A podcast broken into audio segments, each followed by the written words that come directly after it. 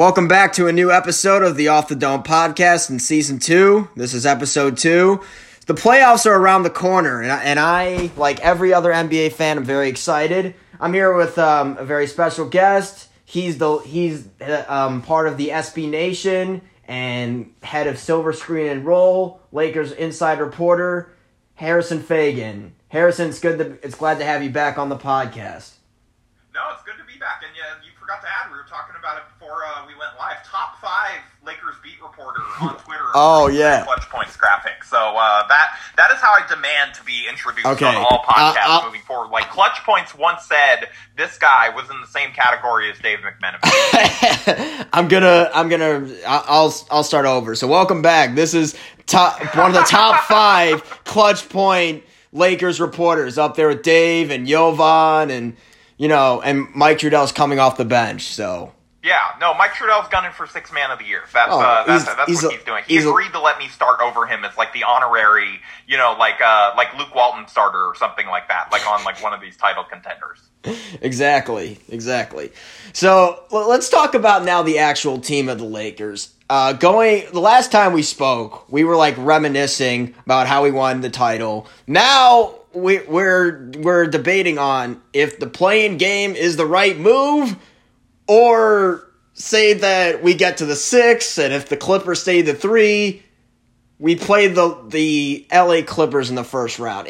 In your honest opinion, what's the team thinking right now about the play-in or going to the 6 to potentially play the LA Clippers? From what you know, what's the morale of the team in that regard? So the team really wants to avoid the play-in. Like, I think, and I mean, understandably so, because it's one thing, we can get into both of our opinions about this and what we think would be better in a second, but, I mean, to think about it from their perspective, like, if you get into that play-in, you're one injury away from technically not even making the playoffs, if you lose 2 games, they aren't going to drop far enough where it's one game and out, but they are, in a position where it's kind of precarious. Like, do you want to take that chance if Steph gets really hot, and then all of a sudden you, like, have an ankle sprain in the second game or something like that, and you end up losing to the Grizzlies? Like, do they want to take those chances? Probably not. And there's just a lot more variance, as we see in March Madness every year, in these tiny sample sizes of just, like, 1 or 2 matchups or whatever. Just anything can happen in one game. We've seen that throughout the regular season this year, and some of the teams that the Lakers lost to when they were at full strength, or some of the teams that they've beaten when they've been, like beating the Nets when they were missing basically everybody. Like, anything can happen in one game. And so they very much have continuously maintained they want to avoid it.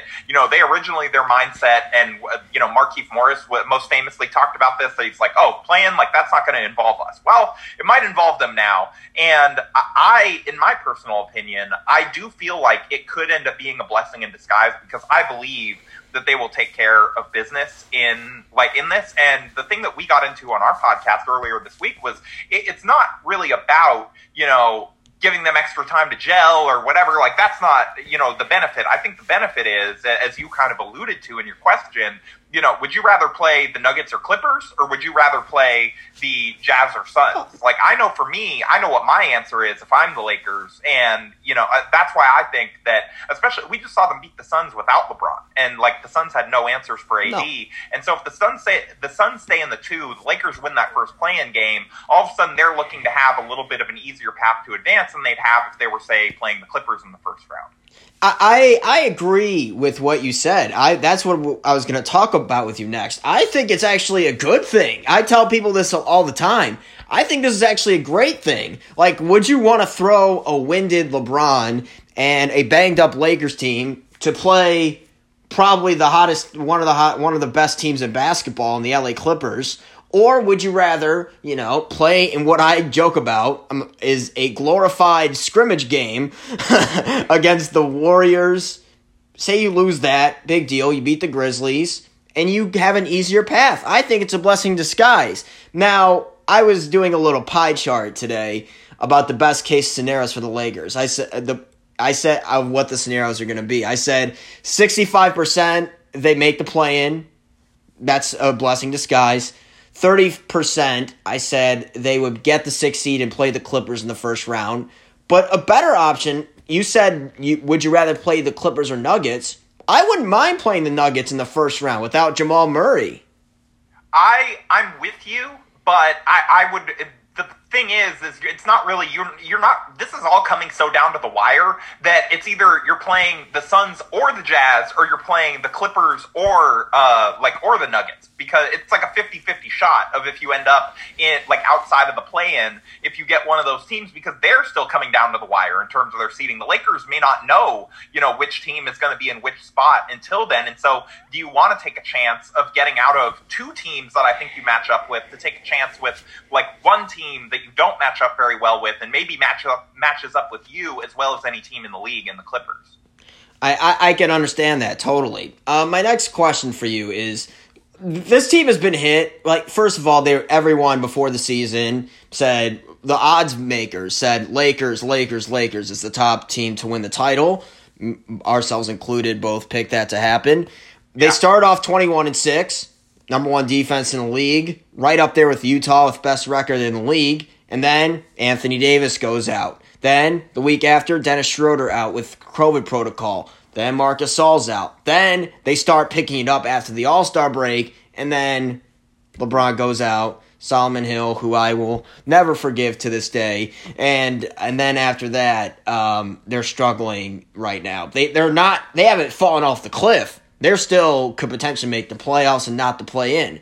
But throughout what this team has been through this season with COVID and the injuries and all that, what's the morale of the team right now with what they've gone through all year? I think, we can only say so much, right? Because there's only so much we know. We only get to see these guys for 5 minutes a day on Zoom. There's only so much you can, to be honest, for the most part, people on the outside probably have, close to as good of an understanding of the team's actual mood as we do at a lot of times, especially during this pandemic year, where it's like you don't get to see people, you don't get to have conversations off to the side, when they're not on the record or not, you don't get to be in the locker room.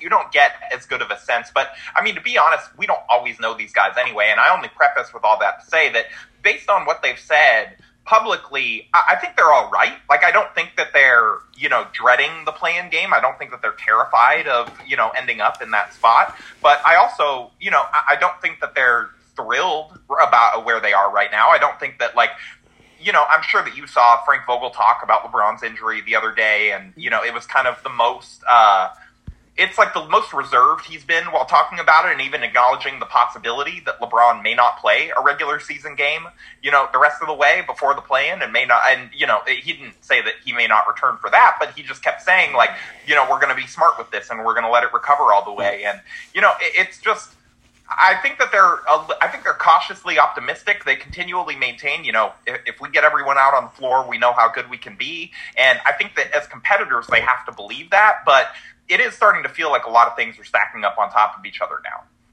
So, in my view, I think of LeBron, he is the most durable athlete there's ever been, not just in the NBA, but in any sports. Throughout his career, if you look at it, the most amount of games he missed in a season before the Lakers was 10 games at most, I think. Yeah. He's Iron Man. Everyone thinks he's Iron Man. He's tough. But 2 out of the last 3 years with the Lakers, first was the groin injury, and now it's the high ankle sprain. And the Lakers are being cautious about this. From what you've gathered from Frank, I know that you're on the outside looking in, and I don't know if you were at the practices or not, but according to we don't get to go in the building at all this year. Okay, yeah, that's brutal. But from what you've gathered from Frank and from other people how does LeBron? I know he looks good in practice, but how does he look physically with his ankle?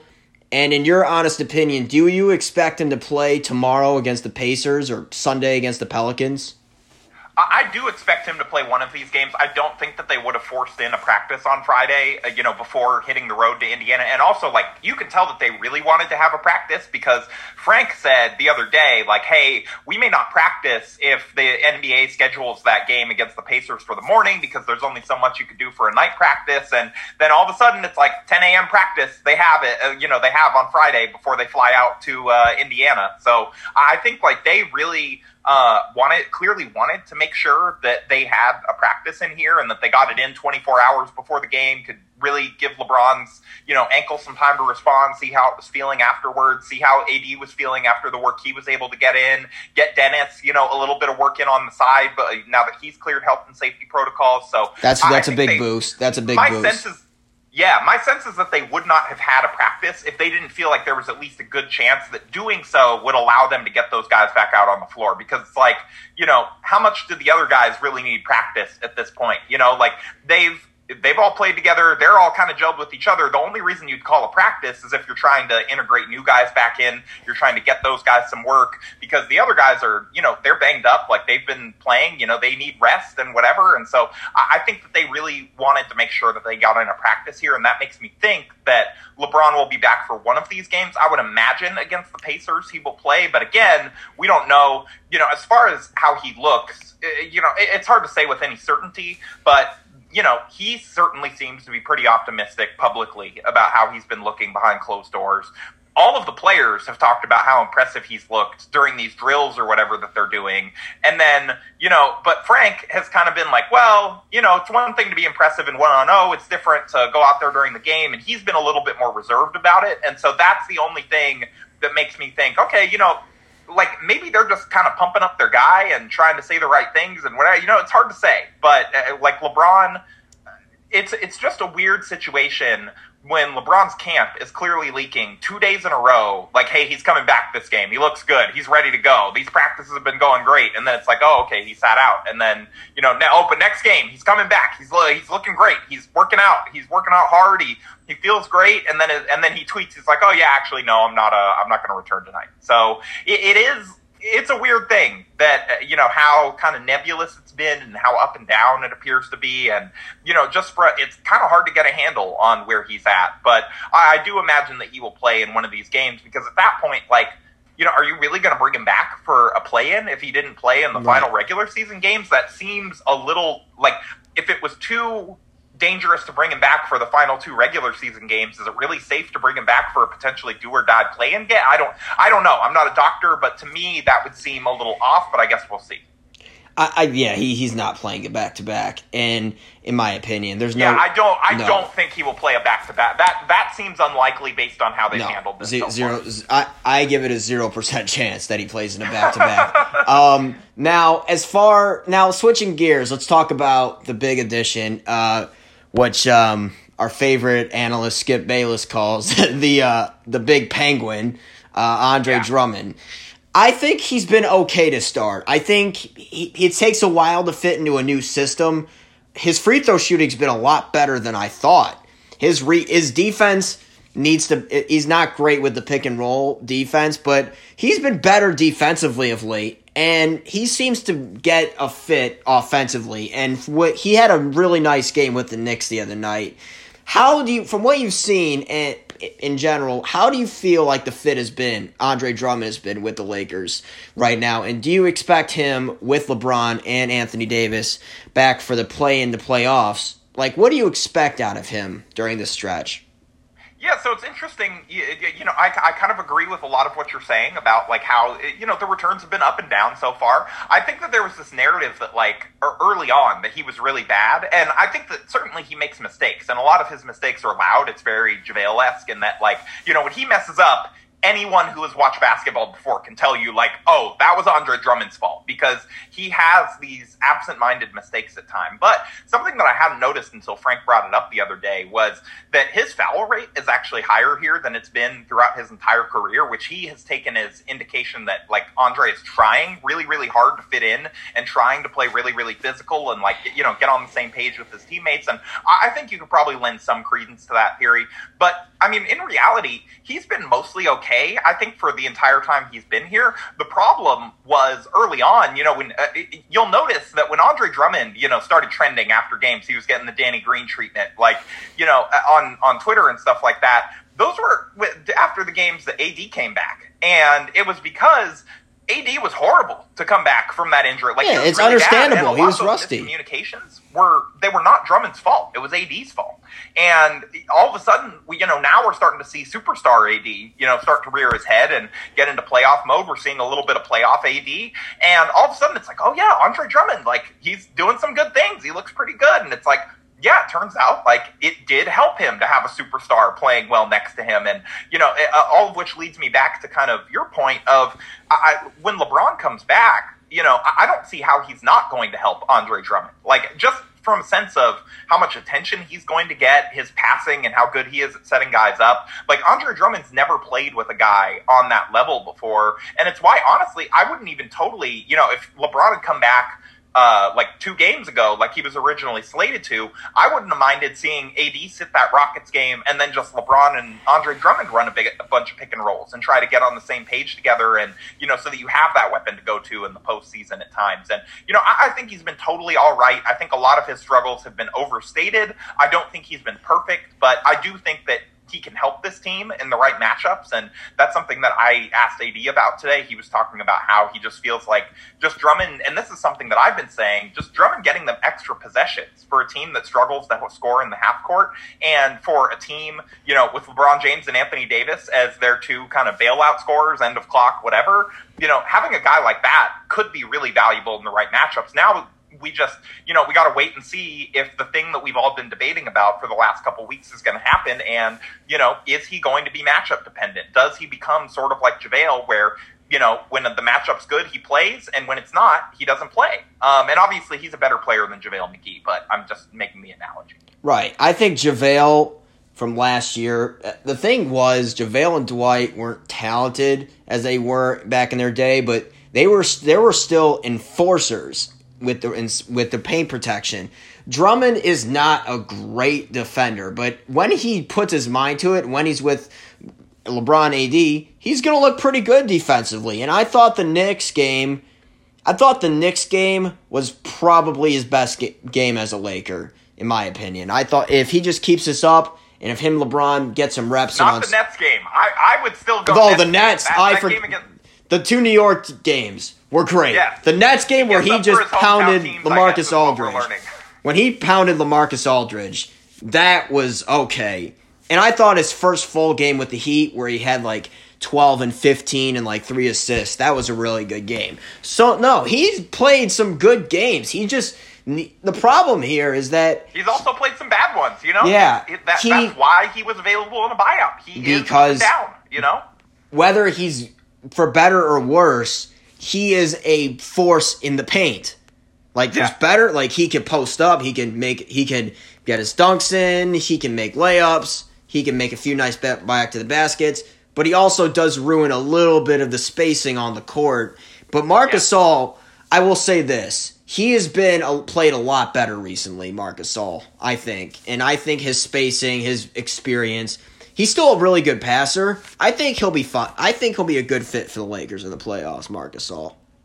Yeah, I think, honestly, and this is something, I'm not the only person to say this, but right now it really does seem like they're heading towards a Gasol-Drummond center rotation in the playoffs, with Montrezl Harrell as the possibly odd man out, except for against kind of undersized teams where he can feast and, really be a beast in the paint.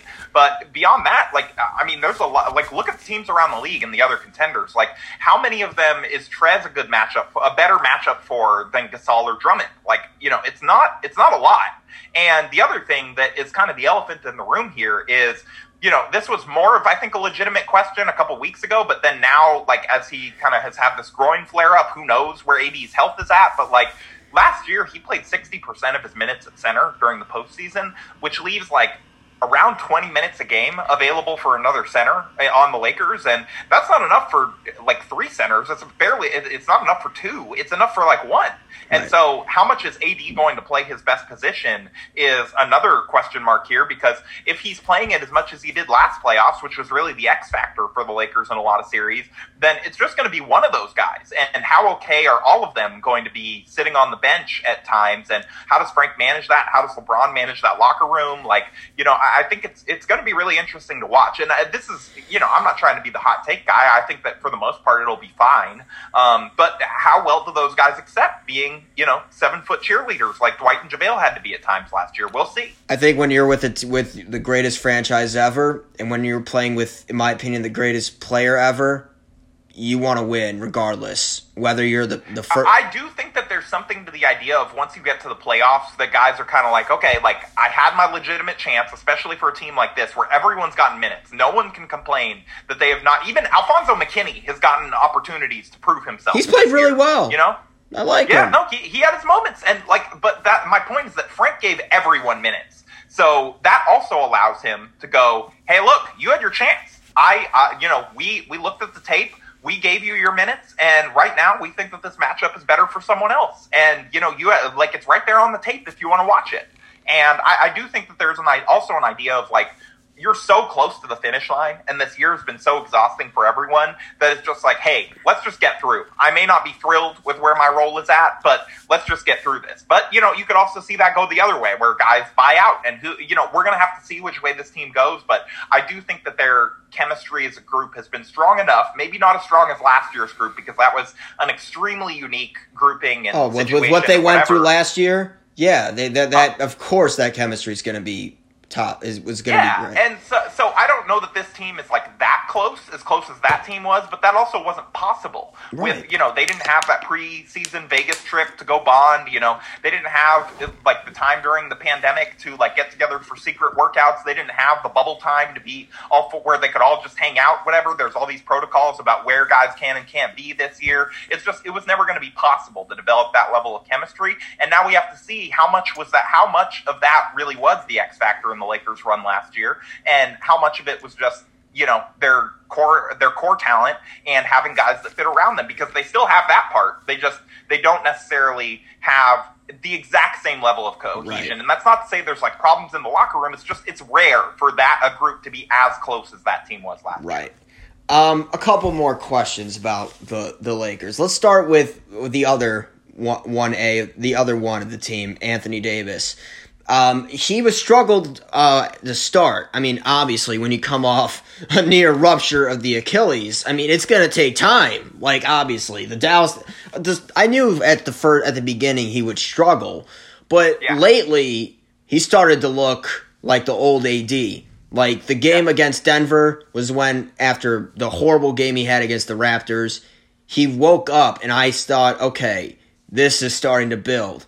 The game against the Clippers, I'm not going to count that game. He was hurt. He got hurt. Yeah, that was such an like a weird circumstance of like the scores table was so close. Yeah, I don't even count that as a game. To be honest. No, we don't count that game. But the Portland game, I thought he was. I'd say what you want. The Lakers lost. You can't really give credit to anybody in like a loss, but he was phenomenal that game. And then the Phoenix game where he went off. I said, okay, now the league is in trouble, in my opinion. And then against the Knicks, he didn't shoot the ball great, but he was a great defender. His defense on Julius Randle at the end was great. He still was an enforcer in the paint. I think he's back. Now he has a groin injury, unfortunately. He gets nicked and knacked. But how does he feel going into the play-in, the playoffs, and how do you think he feels right now, like physically and mentally about things going on? Yeah, so he told us today after practice that he feels great, but he always says that, and then he's like limping the next game, and so I don't really know what to make of where he's at right now, but I do think that like a lot of people took it as a really bad sign that the Lakers sat him against the Rockets. I didn't really take it as that. No, that was precaution. It was the worst team in the league. Exactly. No. That was a team they should have been able to beat without him. And if they couldn't, then so what? We're probably headed to the play-in anyway. Let's get him some reps. This guy's played I think he played like 41, 39, and like 40 minutes or something in a row, like 3 games in a row. Yeah, it's understandable. So on the second night of a back-to-back, you've got to rest him. Like, especially if he's saying his groin stiffened up. He was clearly uncomfortable out on the floor during that overtime. So, like, I mean, I think they just had to rest him. And, you know, I'm not super worried about his health going into the playoffs. I think LeBron is the bigger question mark right now. I think they both will be fine. I think the chemistry of the team will be talking. It does almost feel like LeBron's setting us up for, like, to really troll us and just like, oh, yeah, no, I was like, I've been fine for 2 weeks. I've just been, like, you know, lifting weights and getting rest. I mean, you saw the Mountain Dew commercial. I feel like that was filmed in the offseason, but, you know, yeah. I don't know. I mean, I don't know about it. It was filmed the offseason. I mean, they got all these people together that... But I don't know. I think he'll be fine. From what I've seen from like video, I think he'll be fine. I'm not worried. I'll say this: unless LeBron gets hurt in the play-in or gets hurt tomorrow against the Pacers, I'm not worried one bit. Now I want to talk about something a little off the court about Jerry West. So Jeannie Buss on the All the Smoke podcast listed the 5 most important Lakers. I forgot what the order was, but it was Kobe, it was Kareem, it was Magic Johnson, it was Phil Jackson, and it was LeBron. And you saw what Jerry West said after that. What do you make of that whole drama with Jerry West and the Lakers? And do you think that the leaked voicemail of what he said about the Lakers had something to do with it? No, I mean, honestly, that's an interesting theory. I did not think about it like that specifically, but Jerry West and, like you know, we can all talk about, Jerry West is arguably the greatest Laker ever, like when you factor in, you know, the off-the-court with the on-the-court, like, I mean, he only won one ring as a player, but he built multiple eras of title contenders as an executive, arguably, like, the greatest executive in NBA history. You know, again, like, should Phil be over him in the all-time pantheon? Like, I would not argue that, but also, you know, Jeannie Buss, like, Phil Jackson's her former fiance. She's not going to put Phil on there, you know? Like, it's there's just, like, a personal connection there. Of course she's going to name him. Like, I think I wouldn't expect any differently of her. And she also got an up-close and personal look at how valuable specifically what he did was. Like, she has kind of a skewed view because she got to see how he pushed the buttons and how he managed those teams and, like, got everyone to kind of coalesce as a family. Like, she got as close of a look as anyone has ever gotten at what the Phil Jackson coaching style is, other than guys in the locker room experiencing the coaching style. The other thing here is, too, for all of that, as much as Jerry West will always be associated with the Lakers when you first think of him, Jerry West and the Lakers have had beef for a long time. Like, Jerry West and the Lakers have had beef going back to the three-peat era when he quit because he, you know, and Jerry West complained a lot about, he was extremely uncomfortable with the fact that Phil was dating Jeannie. And when you do something like that and you make it, you start to, like, you question someone's personal life choices. That's always going to be personal. And I feel like, you know, that's why whenever there's been rumors of, like, oh, like, the Lakers maybe want to bring Jerry West back in and, like, maybe they should or whatever, like, it's just not going to happen. Him and Jeannie Buss, I don't think really have very much love lost for one another. Jerry West's public comments have always been, you know, very, you know, I think intentional to, like, he knows that he, like, Jeannie Buss is not going to win a war of words through the media with him, so he can take his shots and things like that. You know, you have that going back to when the Lakers were going through all their turmoil. He's like, oh, no, they never asked me. I'd love to go back, but they've never asked me. I don't know if he would have loved to go back, maybe. But I think that a lot of his public comments have been very intentionally designed, in my view, to tweak the Lakers because I don't think that was not the greatest falling out, and I don't think that they have a lot of love lost for each other. So I was not surprised to not see him on there, but I can see why some people are, and I can see why he said what he said. And honestly, you know, look, I don't blame him for being offended. Like, do I think he's actually as offended as he claimed he was? I don't. But, like, you know, he should be on that list, but at the same time, I also, you know, there's greater context to why he was not. Yeah, and also, I love LeBron. I think he's the greatest ever, but when you think of the 5 most important Lakers... Like, he's been here for, like, what, 2.5, 3 years? Like, he's won a ring, but he's not one of the greatest Lakers ever. I think, look, if you look at it from Jeannie's perspective, LeBron is, like, her Magic. Oh, no, her dad, you know? Like, he's the guy that came in and saved this franchise. So, like, she's always going to view LeBron a certain way because he's the one that basically put her, like, her regime back on top of the league. Oh, yeah, because, of course. You know, they haven't won a title since her dad died and, you know, had the seed control of the team. So he's the one that re-legitimized her as Lakers. I think she's always going to have an incredibly soft spot for LeBron in baseball. basically, you know, bringing the Lakers back to prominence in, like, for the first time in her era of being in control of the team. Last question about the Lakers before I ask you some other NBA questions. And you're, as a fan, take your reporting cap off for a second, and, like, as a fan of this team, like, on a scale of 1 to 10, 10 being the most confident this team can repeat, like, on the record, what's your number? Oh, that's a good question. I'm at, like, probably a 5. You know, I'm very in the middle on this. Like, I think that there are reasons for optimism, but there are also a lot of reasons for pessimism. Like, based on how this season has gone, how many different things of adversity they've had to deal with, how little they've gotten to play together. You know, like, but there are also reasons for optimism. Like, LeBron, AD, and Dennis, when those three guys have played in a game, the Lakers are 17-7. They have an offense, they have a net rating that's better than the league best Utah Jazz net rating. Like, they've been really, really good when their guys have played. But the problem is those guys have played exactly one game together since March 14th when AD got hurt. And so it's like, I mean, I don't know. I don't really know what to make of this team right now. I definitely am feeling more optimism about them. You know, if you would have asked me this a week ago, not after the, it was like after the loss to the Raptors, Clippers, I think. Like, Raptors. I would have probably told you that I was at about 2.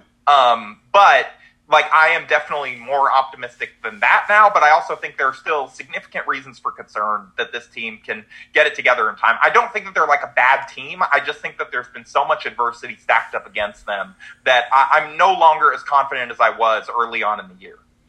I'm going to give mine, I'm going to be honest, I'm going to give mine, not to sound hypocritical, but I give mine an incomplete, because I want to see what the path is, in my opinion. Wow, okay, so I see how it is. You put me on the record, and then you're like, well, incomplete for me. I'm kidding. I'm just... Okay. Come on, you got to say something. I'll give it... I'm not just getting old takes exposed by myself. You're going to give a take here, okay, and give your honest opinion. I'm sorry about that. I apologize. I'm kidding. I'm going to say a 7. Okay. 7. I mean, I can see it. You know, a C is fair. Like, if we look at that as a 70%. I'm sorry about that. I just wanted – I'm sorry about that. My apologies. No, I'm giving you a hard time. It's totally fine. But no, I think a 7 because, look, assuming LeBron is at least, say, 85-90%, and if AD keeps this up, AD and Drummond have a good thing going, and put Dennis back in, another ball handler – like, who we all know how really good he is. And from the way the other guys have stepped up the last couple games, you win the glorified scrimmage game, and then after that, you get an easier path to play either the Suns or the Jazz, then I would see no problem with it. Now, the biggest, I don't think quite, you said something about the chemistry of the team. I don't really think the chemistry is the problem, because anytime when you play with LeBron or Anthony Davis, your chemistry is going to be good. You would love to play for these guys. If you were just a normal player that's G League player that's wanting to go to a team, you would probably say the Lakers. You would blend in with that team. I don't think it's a question of chemistry. I just think it's health that's been hurting this team the whole year. I do think health is by far the bigger question. Right. Clear. Yeah. I think it's more so about the health I'm worried about. But now, like, I think... Assuming, I'll say this, assuming that unless there's a report that says LeBron or Anthony Davis are out for the season, I'm not that concerned. Now, I have a couple of NBA questions. I want to talk about the basement team, the LA Clippers. I'm as much as we like to hate on them and criticize them, I'm not going to lie. They played very good this year. They're a great three-point shooting team. Yeah, no, they're a dangerous team. They're a very good. They're the number one free throw shooting team. I think they've been a lot better this year. I think they're less hyped this year than last year, but I think they're a little bit of a better team this year than last year. And I also think that I just think the pieces fit better this year. Yeah, so what do you feel about the LA Clippers, and do you think they have, say these two teams meet in the playoffs, hopefully later on, how much do you think you give them a shot of beating our Lakers? So, like, if the Lakers aren't healthy, then I give them a great shot. But, let's just assume for the purposes of this hypothetical that the Lakers are reasonably approximating health. LeBron is, at least 90%. AD's at least 90%. Because nobody's ever, 100% in the playoffs. No. But these guys they're as close to healthy as you're going to be by this point in the season, considering all the circumstances. To be realistic, I think the Clippers still have a chance to beat them. I think that they match up with the Lakers probably better than any team in the league matches up with the Lakers. Just because, they have these, other than maybe the Nets. But the Nets don't have kind of, defense or anything to kind of, lean back on and whatever. The Clippers are better there for, they have flaws, but they're a better defensive team. I think that, honestly, I think the Clippers should potentially be the title favorite right now. They're really good, and they are built for the postseason this year in a way that I think they weren't. Obviously, Paul George has some demons to excise, but they're a legitimate threat, I think. But again, I thought that last year, and the Lakers, looked like they probably would have beaten them if the Clippers hadn't choked away that series against the Nuggets. So I think that they're probably the biggest threat to the Lakers of any team. That's not to say that other teams couldn't beat the Lakers, but a healthy Lakers team, I think they match up with better than anyone else in the league, other than maybe the Nets. Let's talk about. Let's talk about some of the other teams, like the Jazz and the Suns. I thought they would both be playoff teams. I didn't think they would be this great. I don't think anyone did. No. I don't think they did. In your opinion, I'm not saying they're frauds or anything. I think they've had a great year. But in your opinion, do you think these two teams are, legitimate threats? People say Chris Paul is the MVP. Some people do. I think it's Jokic. In your honest opinion, do you see any of these teams competing for a title, or do you think they're just regular season teams and you just don't buy them as a contender? So I think in a normal year, I would buy both of these teams a little less for different reasons. With the Jazz, it's that they don't really have a proven record of playoff success with this group. They've had some high-profile meltdowns, blowing a 3-1 lead in the first round last year against the Nuggets, most notably. And then, the Clippers are they're just a young team. And Chris Paul has had his playoff foibles at times, even though, again, on balance, he's been really good, but he has had some high-profile collapses, and his teams have. I think that, again, especially with Chris Paul, some of that gets overstated. How many of those collapses were his fault? I don't really think so. But again, if you're the best player, that's how the narrative remembers you. I think that in this year, I think that they have a better shot than they would in any other one, just because this has been such a war of attrition, and those teams are deep, and they're playing well. They've gotten a lot of time to gel together, and, all of these, you don't really see a contender that isn't to some degree built on a house of cards right now, where, in normal years, you'd have these teams that they felt pretty solidified. Every single contender and, other team in the West is going in with some major injury going into the playoffs. They have some major question mark. And then health is just going to continue to be a question mark, and these soft tissue injuries for everyone because of the short turnaround, because of how much wear and tear they've had put on their bodies over the last year and a half.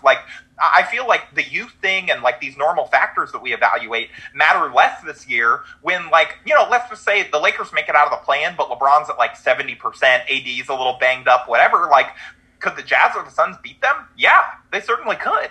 And I think the Lakers match up better with them than they do with the Clippers or someone like that. But there's a scenario where they could make it through. And, if they catch the right teams at the right time, and they're legitimately good, they could take care of business. And so this is just such a weird year. It's really hard to handicap it. And so I'm not really ruling anyone out except the Spurs. If the Spurs make it through the play-in race, then I'm ruling them out preemptively. I'm putting the frauds on the Spurs if they make it through.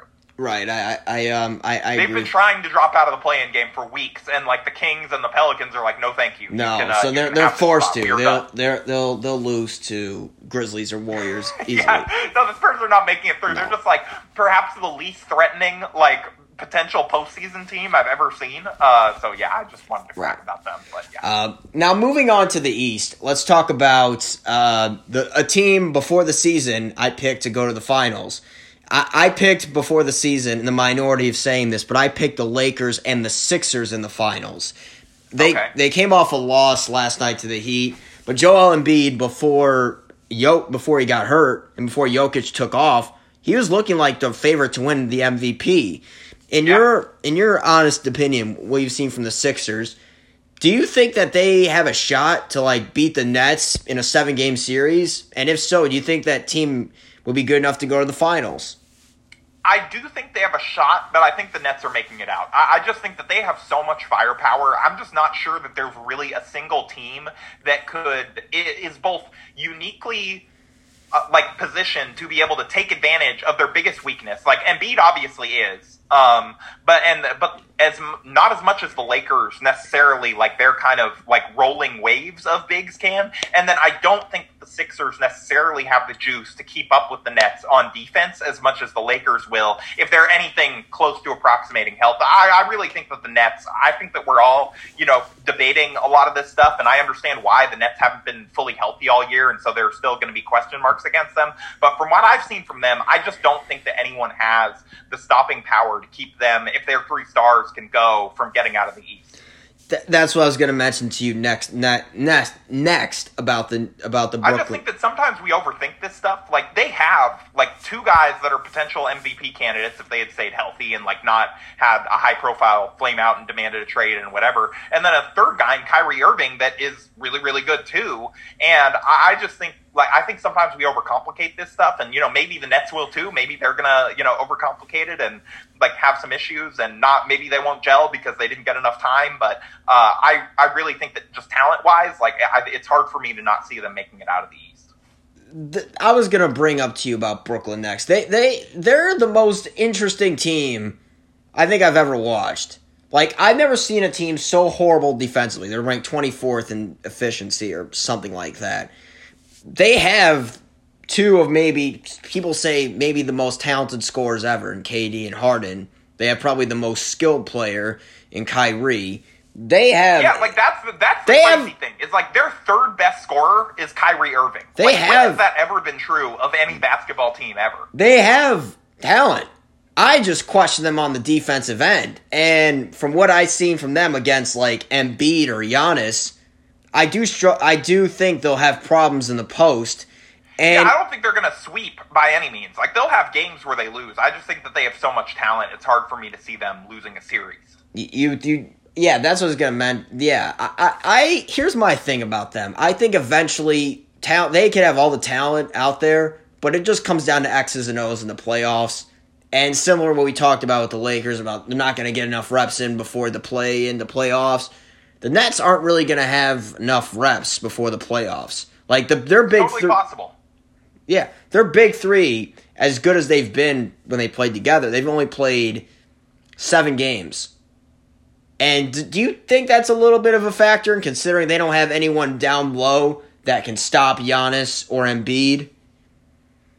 For sure, I think it's a factor. Like I said, I don't think that they're going to sweep their way through the East, but I do think that I think they have enough, and I think they're going to score efficiently enough that they'll get enough stops to win these games and shootouts. That's interesting. I guess time will tell. I guess time will tell indeed. No, like I said, I'm not super comfortable locking in any bullet point predictions because this year's been crazy.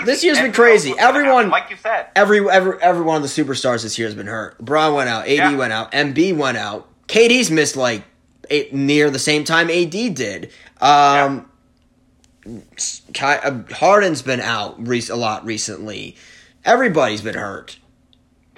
Kawhi's missed a good amount. Everyone's been hurt. I don't like how the NBA rushed it 71 days after the Lakers won it, and we're going to start near Christmas.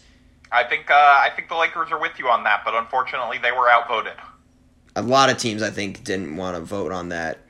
I don't know about a lot of teams because, it passed with the NBPA, so that means that the majority of players voted, yes, let's do this, because, the majority of players wanted to get their money. They didn't want to lose out on all that broadcasting revenue, I get it, but I think that it's resulted in, a soulless cash grab of a season that might damage the product long term. My final question before we wrap this up, it's a little touchy subject. Arguably, in my opinion, the best Laker ever, Kobe Bean Bryant, will be inducted tomorrow in the Hall of Fame. My final question for you is: What are you going to most cherish about watching Kobe Bryant? Go into the Hall of Fame, or just overall throughout his career? In general, yes. just in general. I mean, honestly, it's the stuff that you never forget are just like the big moments where he delivered, you know, figuring out a way in Game 7 to affect that game, even though we were shooting horribly.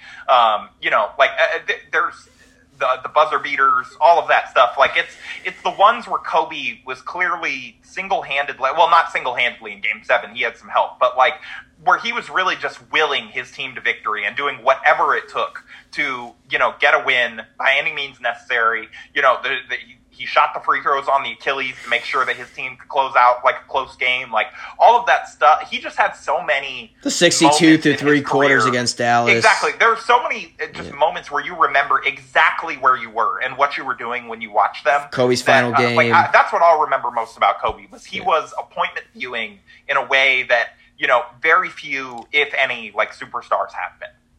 I completely agree. I most remember the 81-point game, Kobe's final game, the games, the where he did against Boston, the game winners against the Raptors, the Achilles free throw. There's so many countless moments of Kobe Bryant. Yeah, tomorrow's gonna be a great one for the Hall of Fame.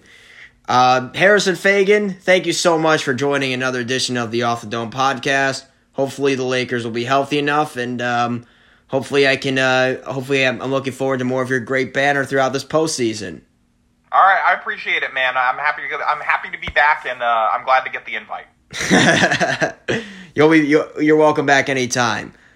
Thank you so much for listening to another edition of the Off the Dome podcast. Have a good night. And go get 'em.